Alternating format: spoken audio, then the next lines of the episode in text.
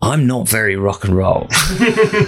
you know, like I was just like sitting on the back of a tour bus with, you know, my sewing kit, trying to sort of mend Trousers. my trousers from the from the night before.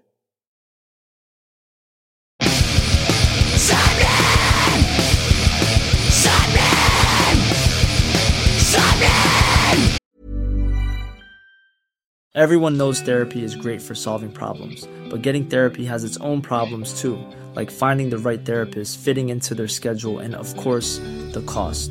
Well, BetterHelp can solve those problems. It's totally online and built around your schedule. It's surprisingly affordable too.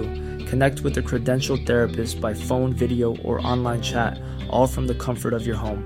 Visit betterhelp.com to learn more and save 10% on your first month. That's BetterHelp, H E L P.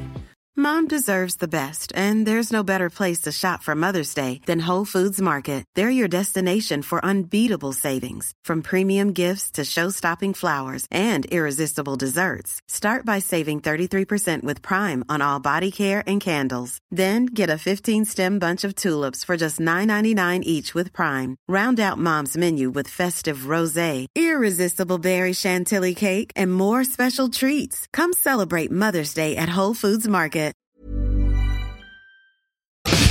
Listening to Sappenin Podcast. Sappenin! Sappenin!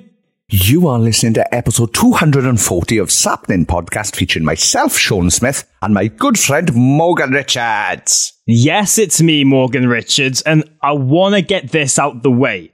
Oh, here we go. Thanks to the neon handshake, not only have I developed night vision, but I climb mountains. I knew you were going to fucking do the climb mountains. and I knew it. I fucking knew it. You were lucky. Ladies and gentlemen, boys and girls, oh, go on. It is not more, is it? No, I was go- I would say you you were lucky because I did have a whole um, monologue ready that would have put you over the edge, literally. Yeah, well, don't you know what I've been through this morning? So please Yeah, don't, uh, please fine. don't do that.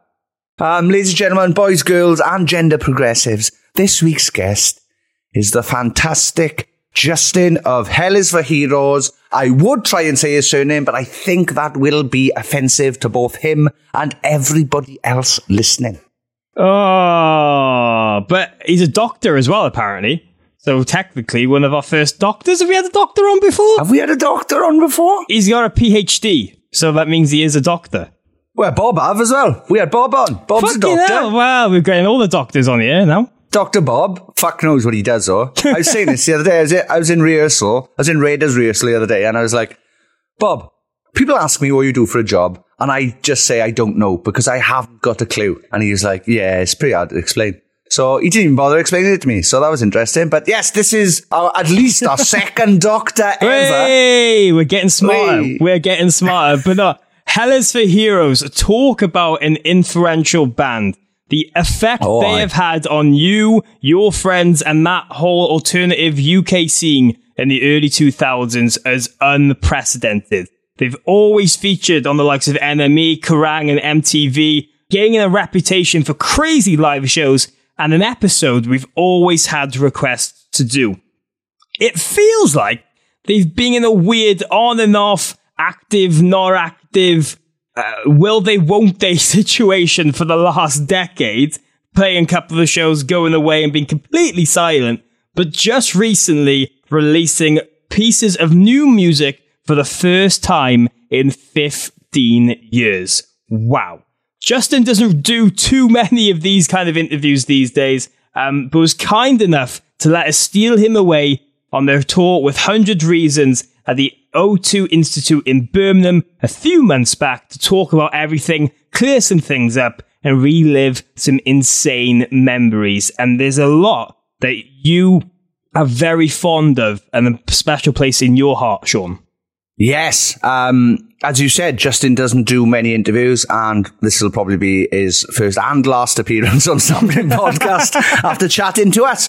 Justin and the boys, Sellers Feeders, played a big part on influencing me, and Hell is for Heroes were one of the first ever big gigs that me and my friend Scott ever put on, and it was in RM's nightclub in Merthyr Tydfil, and it was absolutely sold out. And to see people that we had looked up to for like probably three or four years at that time in our hometown, playing shows, climbing the fucking rafters, mental, was so inspirational and detrimental to our shitty little town um, that I will always be grateful for Ellis Fidos for turning up, even though the PA system we got in p- apparently wasn't enough.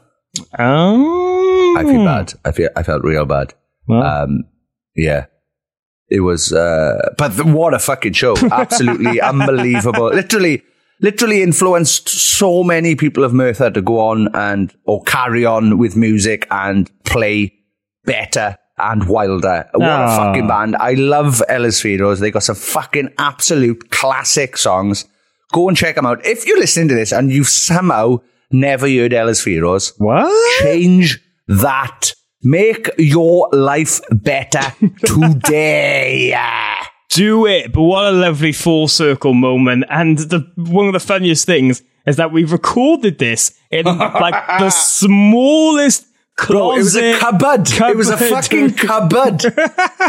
there was nothing. It was so small. They didn't even keep anything in the cupboard. There That's the nothing. thing. No windows. It was just the most com com Compact. like like compact Yeah, room. Ah, I just yeah. But what a lovely lovely conversation. You know what? Look at thinking back on it now, right? How fucking close we all were to each other while Oh, talking. we were sweating. We were all sweating after five minutes. We may as well have just used one microphone. I don't know why we had a mic each because we were that close. But thank you very much to Justin again and the Hellas Heroes boys and the 100 Reasons boys who we saw backstage, um, including my friend Andy, who's uh, the bassist of 100 Reasons. He's a fucking top chap. And of course, Colin the Liar Doran.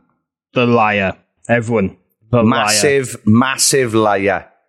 But Justin outside of Hell is for Heroes is really respected as a, a lecture, author, and analyzing media, journalism, and ethics around the misinformation and injustices. So that's something we're going to get into uh, as well. And we're just going to talk about everything from the band life to the drug that is frontman ego, ridiculous stage circumstances, overcoming a brain hemorrhage, and smoking something with a certain celebrity you never would have thought their paths would cross. It's all going on. And I, I remember as we walked into the venue, we walked in with Justin and his lovely family, and they had the best shoes on I've ever seen for a combined family. So I know that's um, it's a it's a weird thing to notice, but I did tell them as well. So uh, yes, thanks again to Justin. Thanks again to Hell is for Heroes. Thanks to Birmingham Institute for letting us in, let us mill about for a bit, and then uh, ultimately get the warmest cupboard in Birmingham. Warmest cupboard in Birmingham. Confirmed. Um, but speaking about milling about, you, me, Hell is for Heroes, and a bunch of other bands are going to be milling about in a field No, next week. When?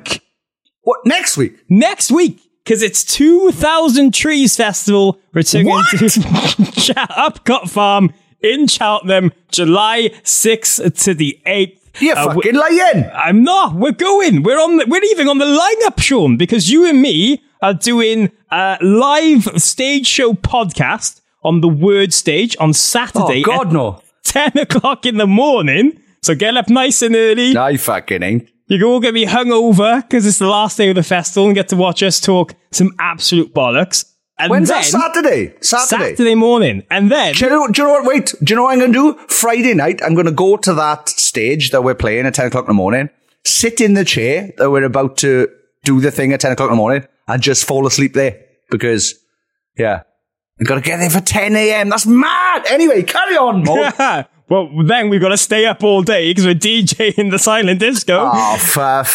Yes! I can't wait. I'm going to be fucking knackered. Hey. Cocaine. We're going to need some cocaine. Oh, no. Oh, no, Carry no, on. no, Sorry. I said that's the, not the right. That's not the now. rider for this one. That's not the rider for this one. But look, Hell is for Heroes are there. They're one of the main attractions Yes. of the band playing on the Friday. You've got some classic bands alongside them with Hundred Reasons, Rival School, uh, headliners, Soft Play, Bullet for My Valentine, Frank Carter and the Rattlesnakes. There's Holding Absence, Loathe, Witch Fever, No Devotion, Press to Meco's last ever show, and just so many amazing bands. some tickets are still available as we record this, and you can get £40 off them by heading over to 2000trees.co.uk forward slash tickets and using the promo code SAPNIN. That's £40 off all your tickets. Yes, I'm glad they got rid of festival out of their URL because it makes it much, much easier. 2000trees.co.uk. Yeah! And also, they uh, sent me a message this week All right. saying, Morgan, I can confirm. You're fired! Oh, go on. Ah, what? Oh, They- no, nothing. They must have sent me a different email. On. Oh, yeah. They were saying um, that they can confirm the ice cream trucks are back. Oh, I don't care. I do. Do. All right, well, we know you fucking do. Jesus Christ. Oh, don't start this shit. Do you know what? I'm surprised. We're only one week away. I'm surprised that you haven't been going on about this for fucking months, to be honest. I know. And I'm glad. So, um, yes, 2000 Trees Festival, one of our favorite festivals that we get to attend every year. It's going to be a fucking blast, no doubt. Cannot wait. What a fucking lineup. I don't think anybody's expecting from the Valentine to headline at 2000 Trees. And they're going to burn them fucking trees down, Sam. I know. Whee! If you need people to go with, head over to our Patreon page at patreon.com forward slash sappenin. Wonderful community of people there, all The getting best! together for gigs and festivals. So get involved and help support this podcast. But without any further ado, let's get in to the cupboard once again for this Oh, God. conversation with Justin about everything hell is for heroes and more. Episode 240 of Sappenin Podcast. I'm having flashbacks by that fucking cupboard. Like, it's too warm. Waft the door, Morg. Waft the door. Happening? Sappenin! Temperature of the sun.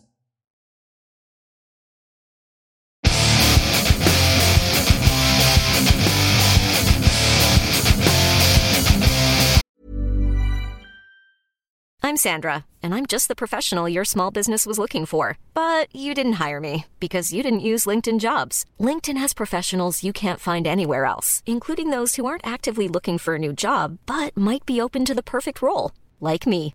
In a given month, over 70% of LinkedIn users don't visit other leading job sites. So if you're not looking on LinkedIn, you'll miss out on great candidates like Sandra. Start hiring professionals like a professional. Post your free job on linkedin.com/people today.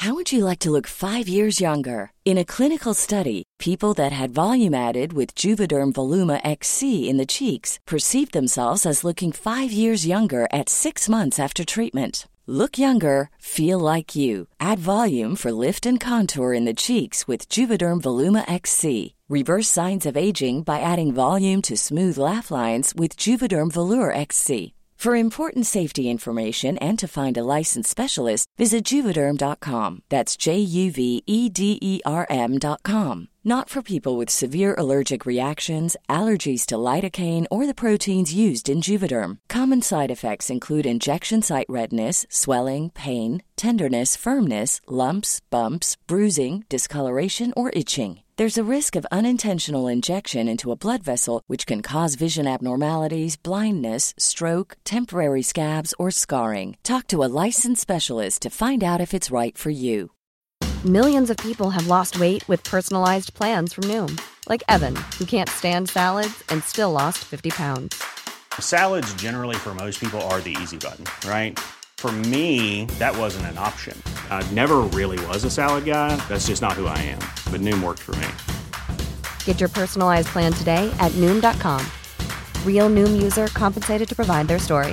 In four weeks, the typical Noom user can expect to lose one to two pounds per week. Individual results may vary.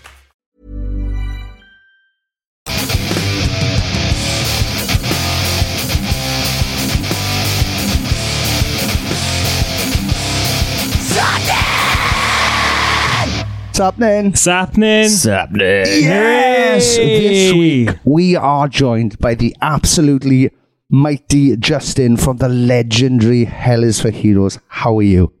Uh, a bit overwhelmed by that introduction, but I'm like, all right. It's all true. it's all true. Yeah, how are you doing, man? We're uh, we're we're doing this back. Well, I want to say backstage. Um, but we're Kind of currently more understage. yeah. in a uh, broom closet. I would of say it's very cupboardy. It's giving off a very cupboardy vibe. literally in the cupboard. There's an- we haven't done one in the cupboard yet. This is We've- the smallest one we've ever done. in the Fact. in the room wise. In a room, yeah. yeah. I, I feel humbled. yeah, this is awesome. But Yeah. yeah. But how are you doing? How's the tour being? How, how are you just doing at the moment? Uh, yeah, surprisingly. I I mean, I always say surprisingly good. We kind of get in the habit of being wheeled out onto the road every like five years, and it's always like, yeah, a surprise to see people who are still really a remember us, uh, and b seem to quite like us.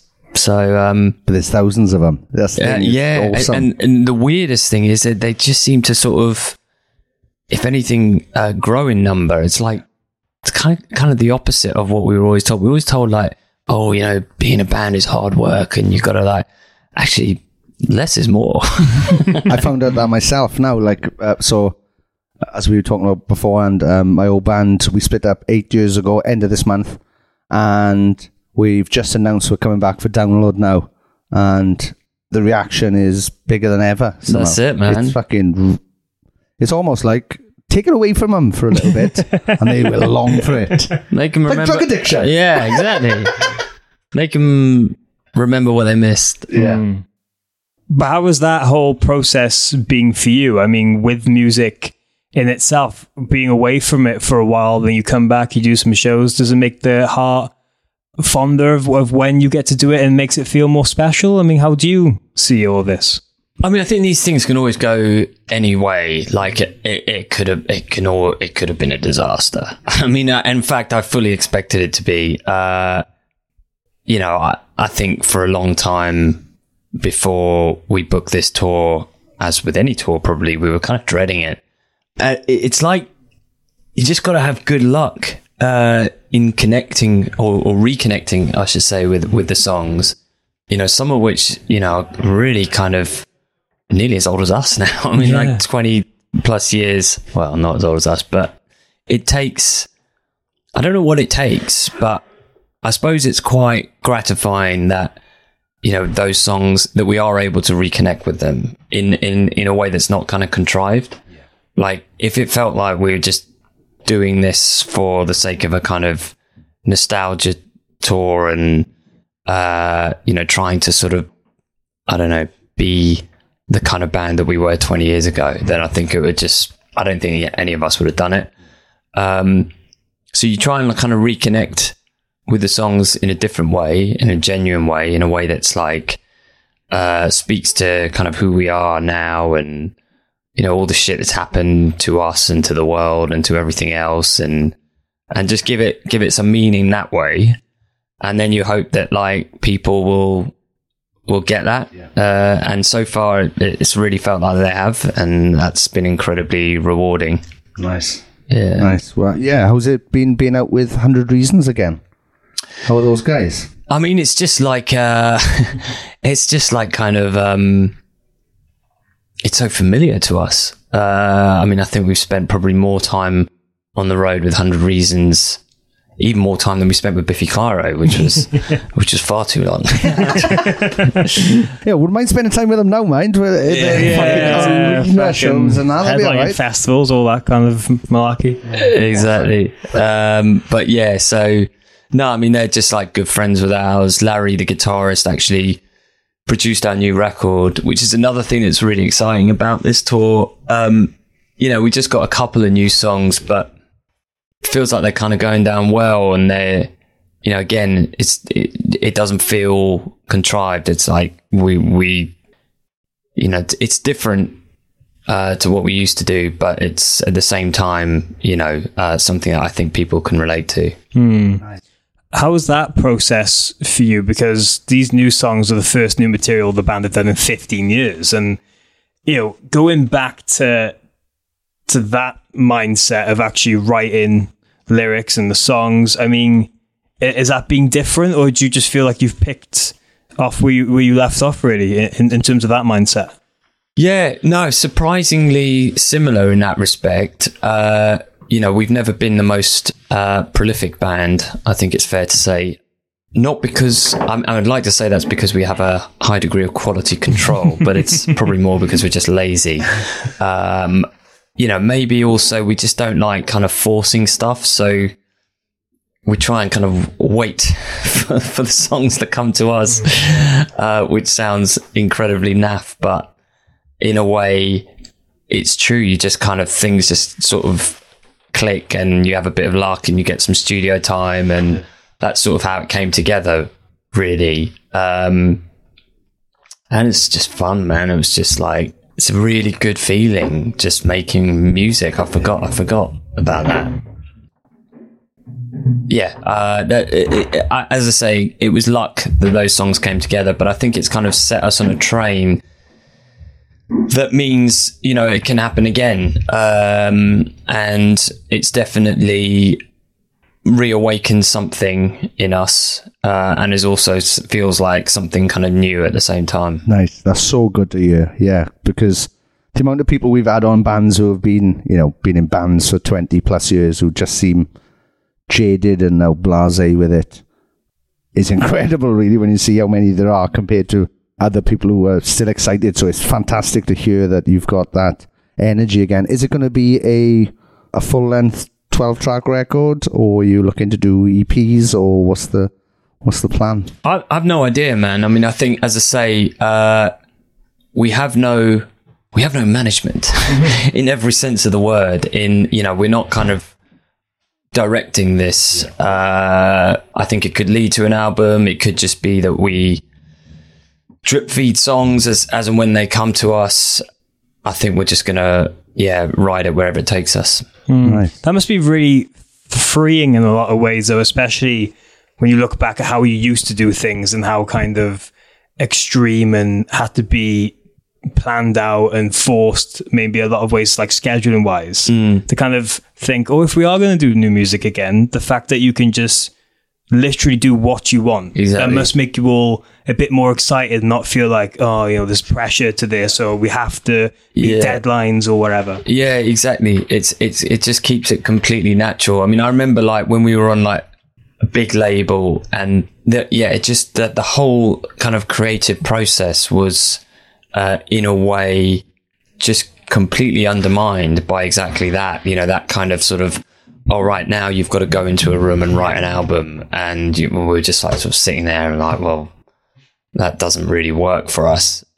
Yeah, so so it is freeing, and it is. I mean, it can be too freeing because you know you then we just end up like not doing anything. But I think if we can kind of keep the foot on the pedal a little bit and just remind ourselves that you know fundamentally this is just about kind of people getting together hmm. and and doing something that is fun uh, in a way that's slightly different to just going to get drunk with your mates. I mean, we do that as well, but it's kind of more of an add-on than the the main gig, as it Yeah. were. Yeah, especially when you can add more people and crowds to it all, makes it all a little bit, Yeah, bit more been fun. nice. How are you finding self-managing? How what's the difference between that and having a manager? Do you find? I mean, I think we've always kind of self-managed, really, even when we had a manager, in the sense that um, we have always, I think, right from the beginning, had a fairly clear idea of what our limitations are in terms of like being able to slot into, you know, different kind of categories of, or like, you know, uh, I don't know, genre labels, or like we've always had a sense that we're a, quite a misfitting band in a lot of ways. Uh, you know, we we don't really we don't have many tattoos. Uh, um, at the same time, we're not good looking enough to be a pop band, so uh, we're always a kind of bit, a little bit awkward and difficult in that way. But I think in whereas in the beginning that was something that we saw as you know, maybe some people uh, around us saw as a kind of hindrance. I think now we, we see it more as a a kind of badge of honor, really. Um, you know, and and and and, it, and it's it's nice doing music without. You know, it's it's not something that we kind of depend on for our livelihoods. It's not. Um, it's not something that other people depend on for their livelihoods. You know, I mean, that's like, I think a lot of people underestimate that for a lot of professional bands. You know that it is a certainly for us anyway. It was always a kind of weight. You know, like oh shit, these people actually are kind of feeding themselves literally off what we're doing, and if, if you know if we fuck it up, you know that has serious consequences.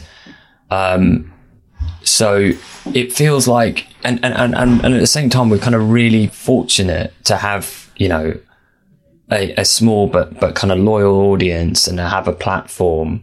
So it means that I think we have an opportunity to do this in a way that is not to sound too naff, but is like kind of pure, um, pure fun. Yeah, really.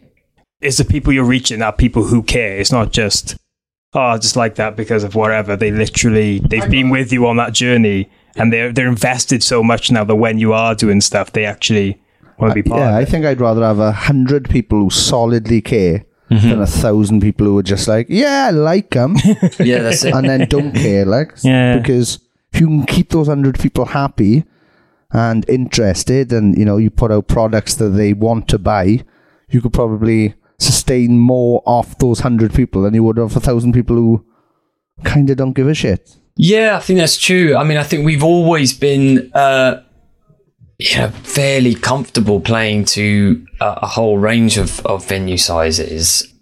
I think you're exactly right. What matters is can you like have that transcendental experience mm. really of playing this music in a room and and it is the you know these songs are kind of I guess on the darker side, you know, in terms of the sound and the co- and the the words and, and all the rest of it. But you know, when you get in a in a room and you get and you you get people together, it becomes like a real celebration. Yeah, almost like a he like yeah, they could be dark, somber songs, but then when it, other people are singing them, it's almost like a healing and a, a coming together of people, and it's it makes it more beautiful. I think. I think so. It's like it's definitely some kind of release. You know, like I'm really become mo- mo- more conscious of that now than probably ever was.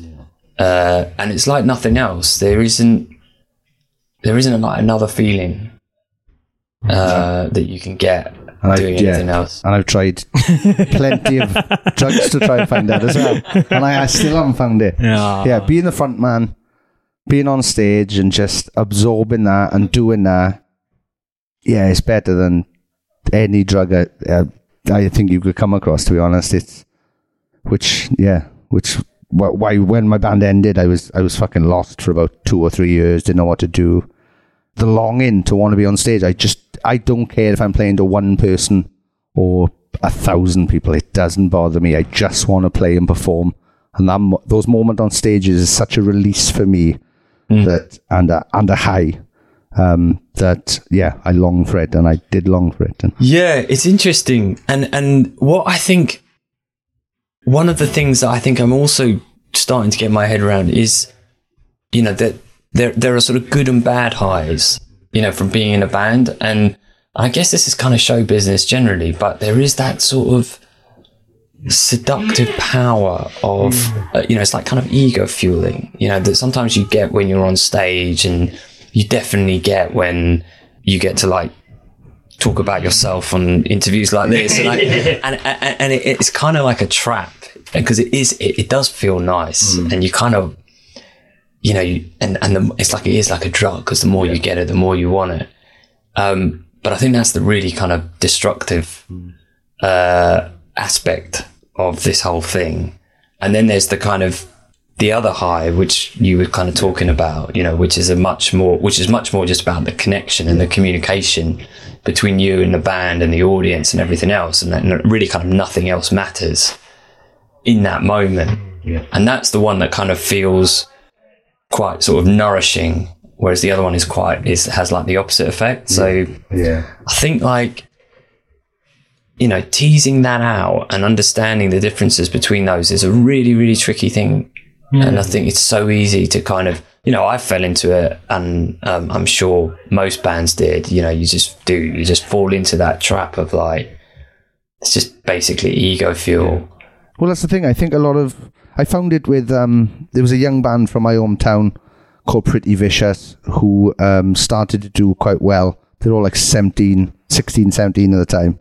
And I tried to have a meeting with them to talk to them, and it, it never really worked out. And then they got signed to that giant label that Taylor Swift was on, Big, Big Machine, Big something like that. Anyway, so um, yeah, I had to explain to them. I was like, look, every label in the world is going to tell you you're going to be the biggest band in the world. Now they're going to blow this smoke up your ass.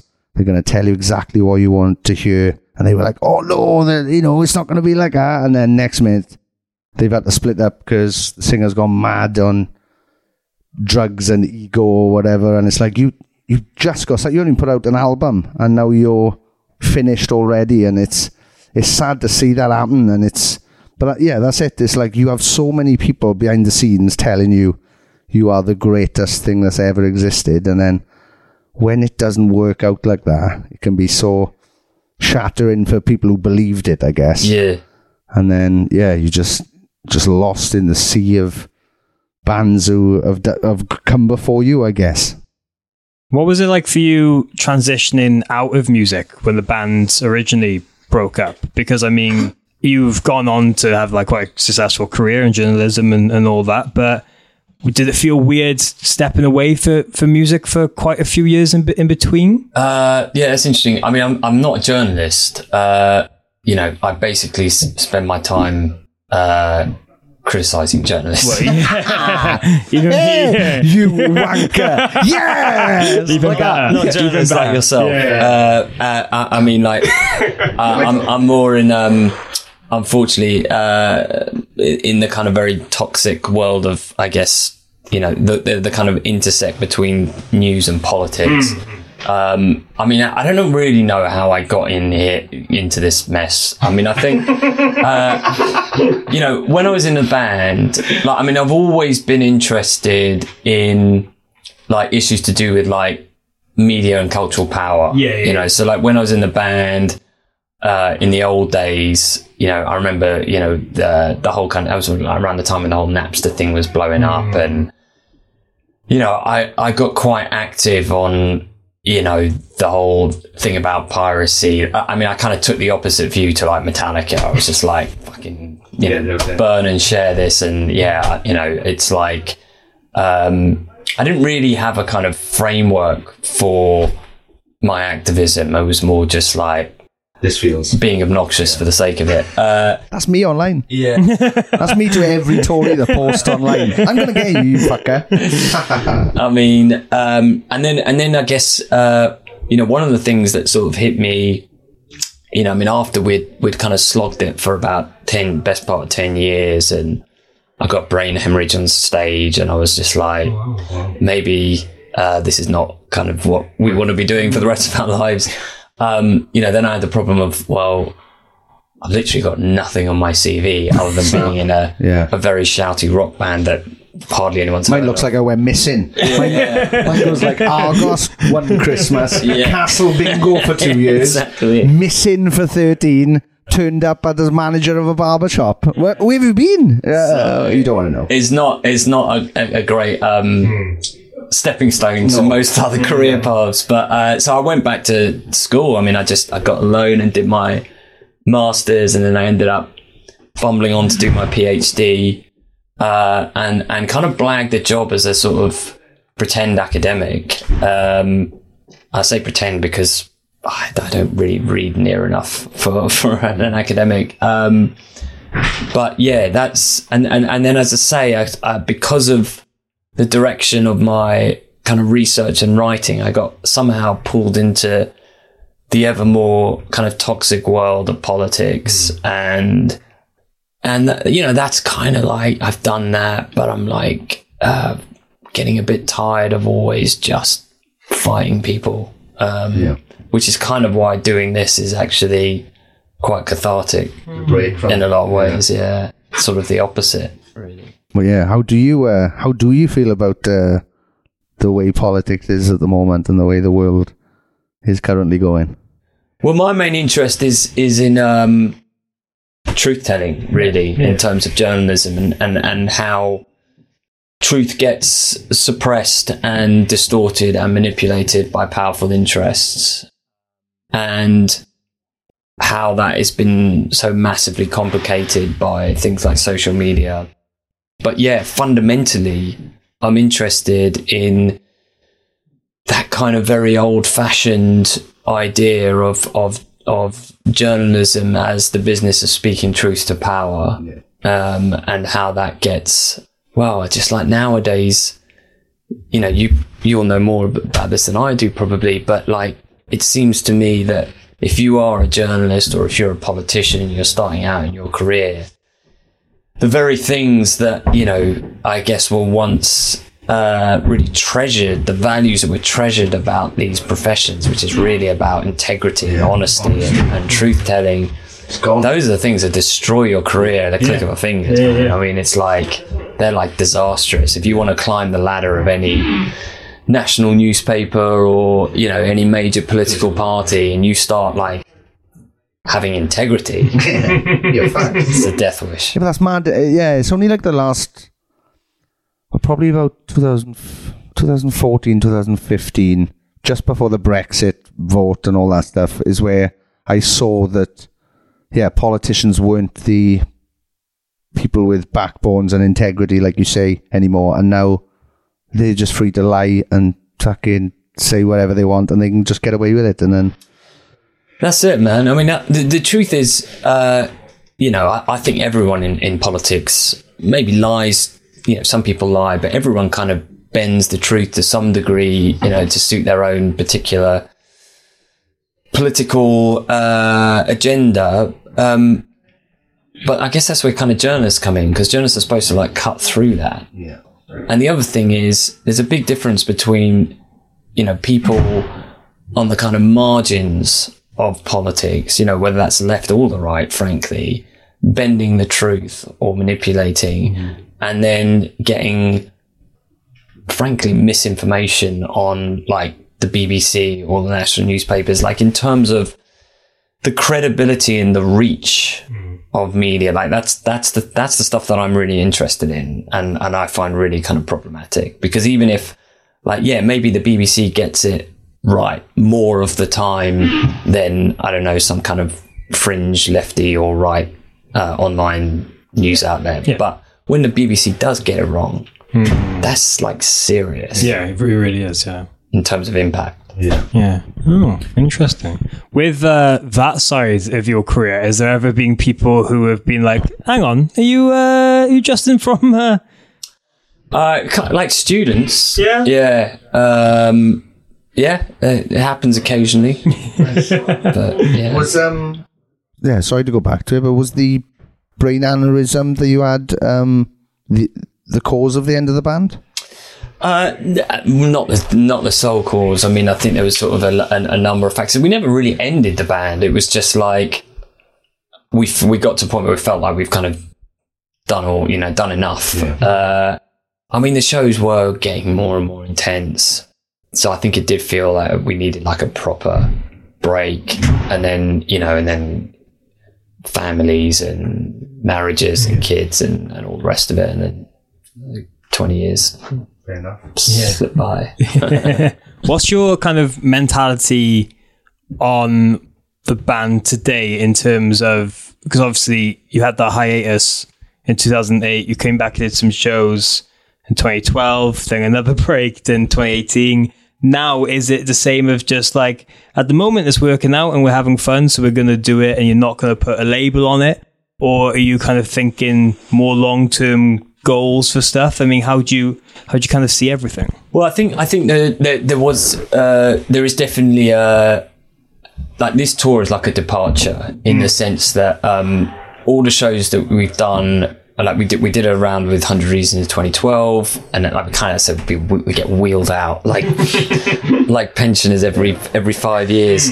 Um, but those are those have been like kind of nostalgia tours. I mean, g- amazing because and, and incredibly gratif- gratifying to you know to discover that that that you know the music that we were doing you know in our kind of early 20s had still had legs you know and, and in, both in terms of not just the audience but our ability to connect with the song. So that was like amazing. But that I think there was a recognition after the last tour, which is our biggest ever headline tour, and you know we sold out two nights at Shepherd's Bush Empire, and we were just like, this, you know, we can't go any further with just you know flogging the old records. Like if we're going to do anything, again, it has to there has to be some kind of new creative uh, output. Um, and so we wrote a couple of songs for this tour, and I think there is a real feeling that actually, yeah, well, we could, as long as we keep writing, we can justify doing more shows. Uh, and even if, I, I mean, I'd quite like to go back to doing some smaller shows. You know, I mean, these are great, but they are, you know, for our, for our, by our standards, pretty big. So I wouldn't mind like maybe doing some smaller, more intimate shows and, and, and yeah, just kind of, just sort of doing it completely naturally. And, uh, yeah, just seeing if people are, are willing to listen to what we, we have to say. I'm sure they are. And speaking of uh, small, intimate shows, me and my friend Scott once put Hell is for Heroes on in um, a terrible, terrible place called RM's nightclub in Merthyr Tydfil. right? I remember. we put that on. We played there once. Yeah, yeah, yeah. No, I put that gig on. Oh my god. yeah, me and my friend Scott put that gig on. And um, yeah, you jumped over. We'd never seen it before. There was uh, above the drums, there was a little lip. And you climbed down and jumped over on the drums. And I just remember, what a fucking. That was the first ever show, sold out show in RM's, I believe. Wow. And it was fucking class. And then about, I want to say three weeks later, Biffy played it to about 21 people. Really? Yeah. Very strange. Very, very strange. that is a weird one. But yeah, yeah, uh, yeah. Put you on. It was fucking brilliant, and it it was such because our problem at the time in Merthyr Tydfil is not only is it a terrible town, but also nobody was coming there.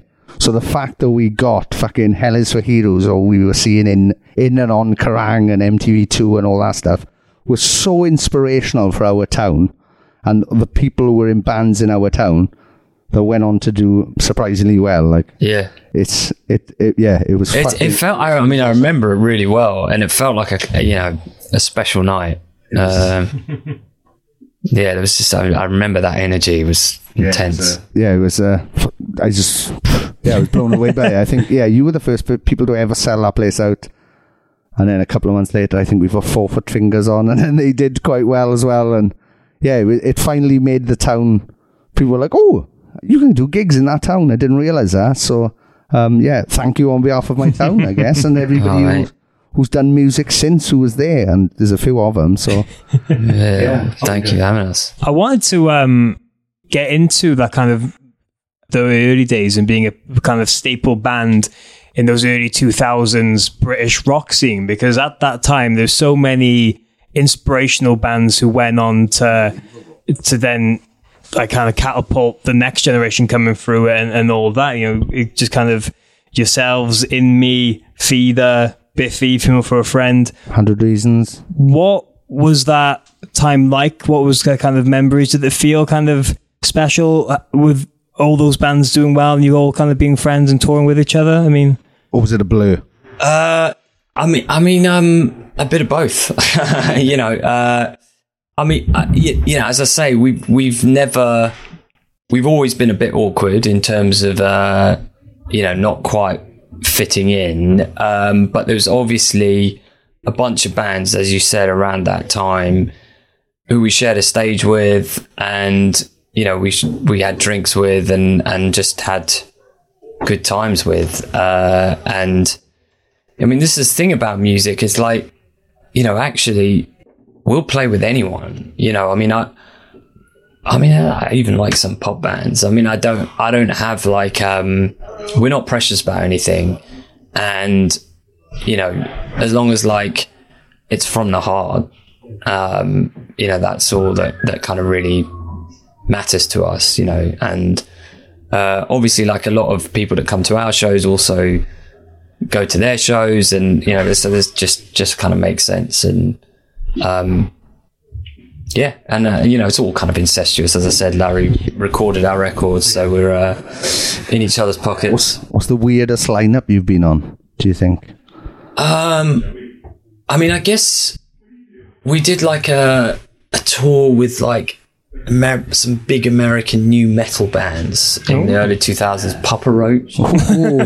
Um, Nice, nice, yeah, yeah. and Murderdolls, which was Together at last. Hell is for Heroes and Murderdolls. it was it was um educational. I never would have fucking ever thought Yeah. like Papa Roach. Or, mm, like I can There's see, I can crossover see how it happens. Yeah, I can, yeah.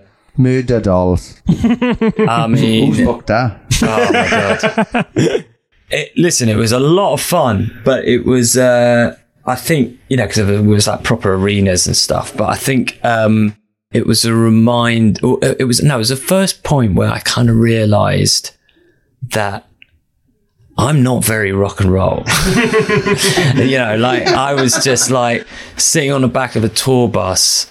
Uh, with you know my sewing kit, trying to sort of mend Trousers. my trousers from the from the night before, and these guys were just like, Wild. oh, yeah, I mean, in the most kind of cliched way, it was like Oh, yeah. strip bars and drugs and and you know all sorts and. I mean, I I dabbled, but Yeah. I think after a little while, I thought, "Man, actually, it's not really my thing. I mean, the thing about that is, is, is it was just, it's just too many men on those tours. Yeah. You know, it's like, yeah, it kind of it was a, it was a bit much. Yeah. Mm. Yeah, well, yeah, I know what you mean by too many men. Like, yeah, it just becomes like a testosterone fueled, like, one upsmanship of who Yeah. can keep going, who can go the hardest, It's like who one can do the most. endless stag do. Right, yeah, yeah. That is the goes on for analogy for a fucking all six male tour. weeks. Yeah, I mean, Jesus. yeah, yeah. we drink it again. Oh, we gotta uh. be. Yeah, mad. On the flip side to that, do you remember in the early days, like a time where you thought, wow, like these experiences are crazy? Like, how have I gotten it here? Like, it was there a moment you met someone that you'd always like idolized or. Uh, I mean, I remember, I remember being introduced to Ice-T in the Viper Room. What, the fuck? in LA. and and I remember like he was just like standing on the dance floor. You know, obviously he didn't like know or give a shit about who I was, but he was like just smoking a joint. I mean, you couldn't even smoke. Yeah, you can't even smoke Yeah, cigarettes yeah, yeah, in, in, indoors in LA, but he was smoking a joint. No one was going to tell him not to. Nope. And then he was just like, he just turned look turned around, and looked at me, and was like, "Who is this little runt standing next to me?" but then he offered me a go on his joint. and I was like, Yeah, you've got to. Did you? yeah. Wow. So yeah, that was my my one and only claim to any kind of That is uh, a fucking good one, no? rock yeah. fame. Oh, I'd love that. That's what we're doing do now. Because I'm just going to be thinking about smoking smoking drugs with Ice-T. Oh, Ah. You um you've you've always kind of had a reputation for being quite a, a lively frontman. Let's say I always like to it's kind of get, get into the lively.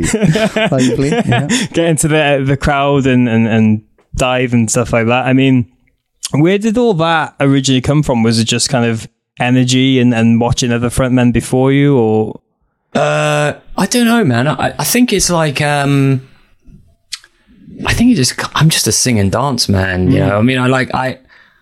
I think part of yeah, part of that whole kind of experience of the live rock show is, you know, it does involve for me physical interaction. Um, I there's no there's no feeling quite like a crowd surfing. I mean, I don't know. You know, it's like a kind of like you know, you feel weightless, and um, it's just like a complete.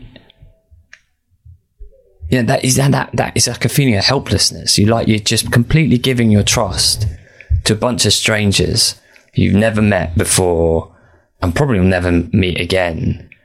And I don't know why, but that just feels great. Yeah. So I'm, you know, I just awesome. can't get enough of it really. Fantastic. Yeah. Have you ever um, climbed something and then got up and gone, oh, I wish I hadn't fucking done this? Uh, yes. Um, uh, many times. I mean, uh, I remember once hanging off. Uh, there was some kind of like pipe running across the roof of a stage, and I remember like I somehow got myself on there, and and was kind of hanging upside down, but like my grip on it was rapidly loosening. It was all kind of like sweat and uh, and I was just like, I can't hold this, and I was just going to basically fall straight down head first onto the amp, and somehow I lost my grip, and so my body fell down head first backwards somehow, and I guess this is just like pure instinct, but my feet locked in. Uh, so I was ended up hanging like, a bat. yeah, on my feet, uh, and yeah, I, I mean, got away with it. I mean, as I said, I did end up getting a brain hemorrhage on stage. So I, uh, Yeah. you know, I kind of rode my luck as as as far as I could take it, really. Um, but, uh, But how much of that do you put down to band life, to uh, brain hemorrhage?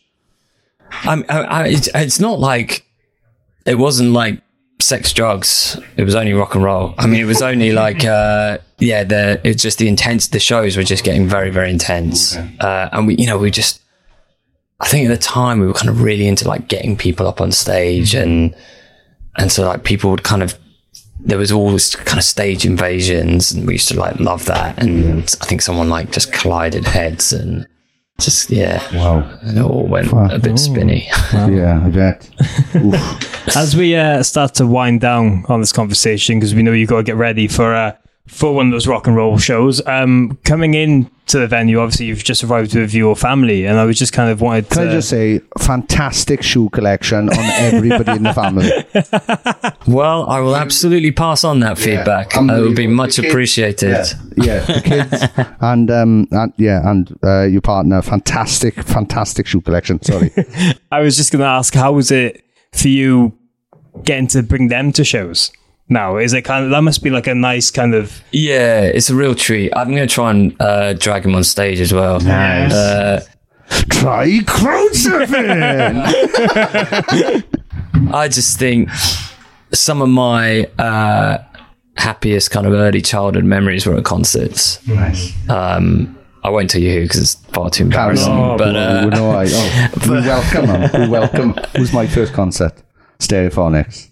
Well, and mine was Busted the McFly. Oh, there you go. well, not me. I think mine was Barry Manilow. Oh, nice. that- That's that good. wins. That's good. you say that we're trying to get Donny Osmond late in the year on the show. we are, to be nice. fair, so we I can talk to my mother. Uh, talk to my mother's favorite artist of all time. Yeah. so Oh, nice. yeah, I just it's just nice to kind of try and you know like when the kids are this age, it's just it's all about creating memories, isn't it? Mm.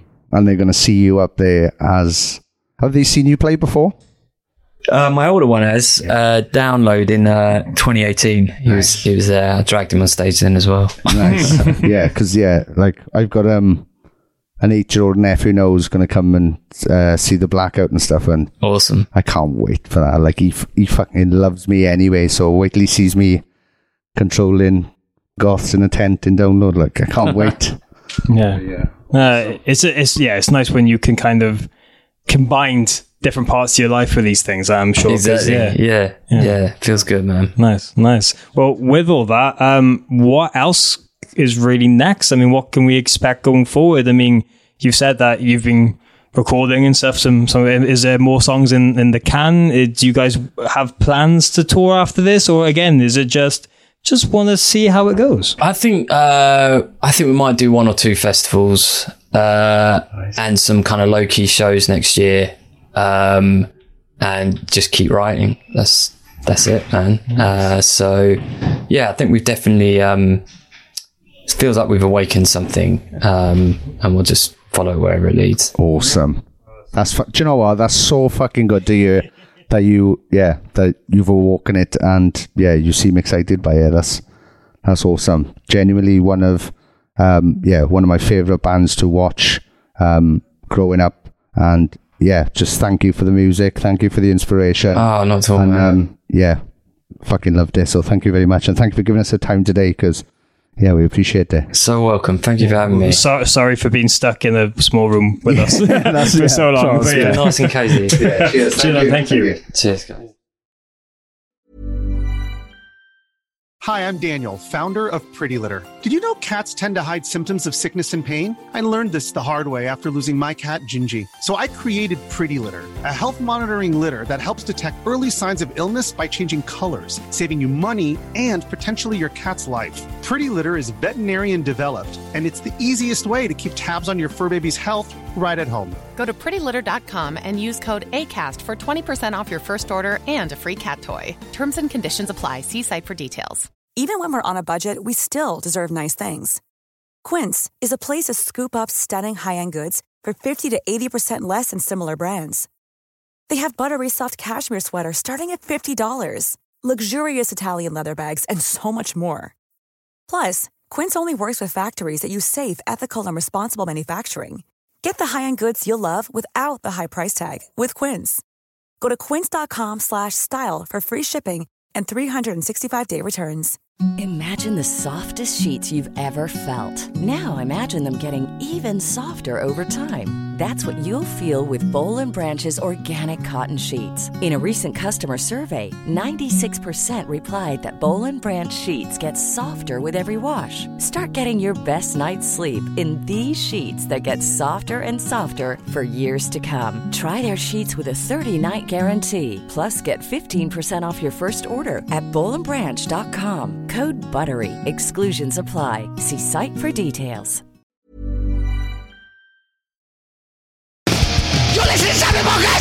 Yeah!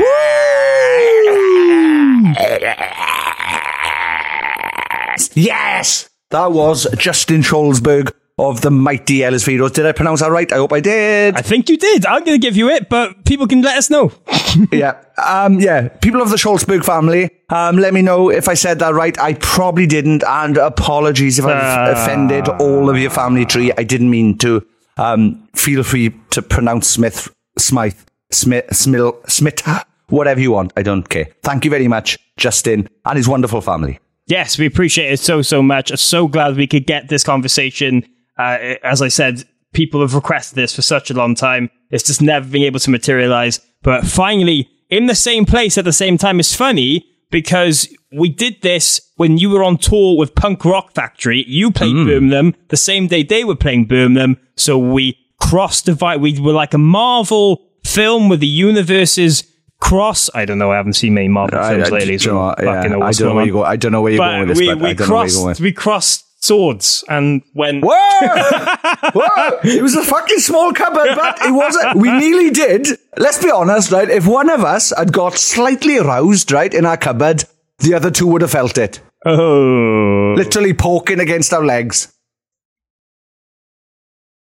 Anyway, he doesn't do many interviews, um, and he probably won't come back on because he's now spoke to us in a tiny cupboard. Yeah, that's, that's going to haunt him forever. But they are playing the Friday at 2000 Trees Festival. And uh, they've released a few bits of new music. There's two new singles they've put out between now and the end of last year. But just recently, a bonus B-sides EP taking tracks back from Transmit Disrupt. So you can go and check that out on all major platforms now. Some absolutely great songs, and hopefully we'll hear a, a lot more about them with new music tours and stuff in the future. I can't wait for this set. I think we're all going to have a dance, we're going to have a boogie, and 2000 Trees is just going to be a really, really good time. We're looking forward to uh, seeing a lot of friends. It's basically a friends fest. There's so many people we've had on this podcast who are going to be playing there. Um, there's people we don't get to see enough of the other parts of the year. And if you have any ideas about who you'd like us to go and talk to while we're at the festival, let us know at Sappenin Pod on Twitter and Instagram. Tell us, tag them, and we can make some magic happen. Do that. Do what he just said. You know that voice you just heard? Listen to that. That's me. My voice. Only for that bit, though. Don't listen Ah, to it uh, for no, any don't listen to anything else. Because also we're doing the um we're doing the live podcast and then we're doing the silent disco on the Saturday night as well, closing out the festival. If you I'm have any- definitely going to have to have a nap that day. I'm Oh, definitely yeah. going to have to have a. should we just should go back to the hotel for a bit? Also, this time, fucking bring an hat, right? And wear some fucking sun cream, you mad, mad fucker. I will, Because if I I have to put up with you spewing on Saturday morning before we go on, and it's not because of nerves, I'm going to be very, very, very upset. Okay, I'll do my best. I'll do my best, and I'll bring all the songs you would never play at a DJ set that I definitely want to play at a DJ set. Uh, good luck with that. Have you? Um, we'll have to talk about it. Yeah, let's talk about this after. Let's talk about this after. £40 off your tickets at 2000trees.co.uk forward slash tickets. Use the promo code SAPPENIN. Again, if you want some friends, if you're thinking, these boys are a good laugh, I'd like some even more conversation. Uh, I'd like to hang out with people who like these guys. Check out yeah. patreon.com forward slash sappenin. Do it. Everyone in there is amazing. They've been traveling with each other for different festivals and gigs the last couple of weeks, just random adventures, meeting up at the most random places and having a really wonderful time. It's so wholesome. It's so beautiful. Get involved with it and check out all our other bonus content on our Patreon page. Uh, if you head to the description of this episode, there's loads of names there that we thank. But as always, Sean's going to give a mahoosive shout out to the elite members of our Sappenin Podcast Patreon community. Yes, this is thank you very much, and I love you to Kylie Wheeler, Mayumi Leeway, Janelle Caston, Paul Hirschfield, Scarlet Charlton, Tony Michael, Kelly Irwin, Dilly Grimwood, Natasha Morris, Nathan Crawshaw, Mitch Perry, Emma Barber, Kat Bessant, Jenni Robinson, Murray Grimwood, Scott Jones, Amy Dawson, Amee Louise, Stuart McNaught, Ellen Southfield, Stephen Aston, Caroline Robinson, Kate Puttock, Louis Cook, Martina McManus, Carl Pendlebury, Danny Eaton, James McNaught, Jenni Munster, Jason Heredia, Emily Perry, John and Emma, M. Evans Roberts, Craig Harris, Evan, Sean Foynes, Kalila Keane, Ollie Amesbury, Adam King of the Goss Parslow, Josh, Rick Astley made me promise not to turn him into a meme. I said I'm never gonna gif you up, Crisp. It's lucky that I pronounce GIF correctly, because if I was an idiot, I would have said, I'm never gonna jiff you up. and that doesn't work in the joke, does it? So it's lucky I know what GIF stands for. Graphic, innit? Graphic it stands for. G stands for graphic, so it's G. Anyway, thank you very much. I love you to Alice Wood, Cal David Smith, and last by no means least, Connor Lewins and family. Woo! We love every single person there. Thank you for continuing to make this happen each and every week. Honest to God, it wouldn't be a thing without you. Uh, if Oh, you God, enjoyed no. us, please get involved. Go and follow us at Sappenin Pod on Twitter and Instagram. Subscribe wherever you're listening to this podcast. Share it in your Instagram stories. All these little things help us more than we can imagine. And we'll be back next Friday and every week with a very special guest, um, some laughs and some chaos in between. Yes, thank you very much for your support. If you've listened to this um, and any others, uh, thank you very, very much. It means the absolute world to us. Uh, we never thought we'd get to do 240 plus episodes of this fucking nonsense. So the fact that you, you've stuck with us, or you've just if if it's your first time listening, um, sorry, apologies for that. um, but check out some of the other episodes. There's some wicked guests where we have a good old laugh with everybody. Doesn't mean one where it's been miserable. I don't think of it. Not really. That comes to mind. Even if we've talked about miserable things, we laugh about it as well. Yes, yes, we go on to do that. So yes, check out the other episodes. Thank you very much from behalf of myself and Morgan Clive Richards. Sapness! Sappenin! Clive and Direct.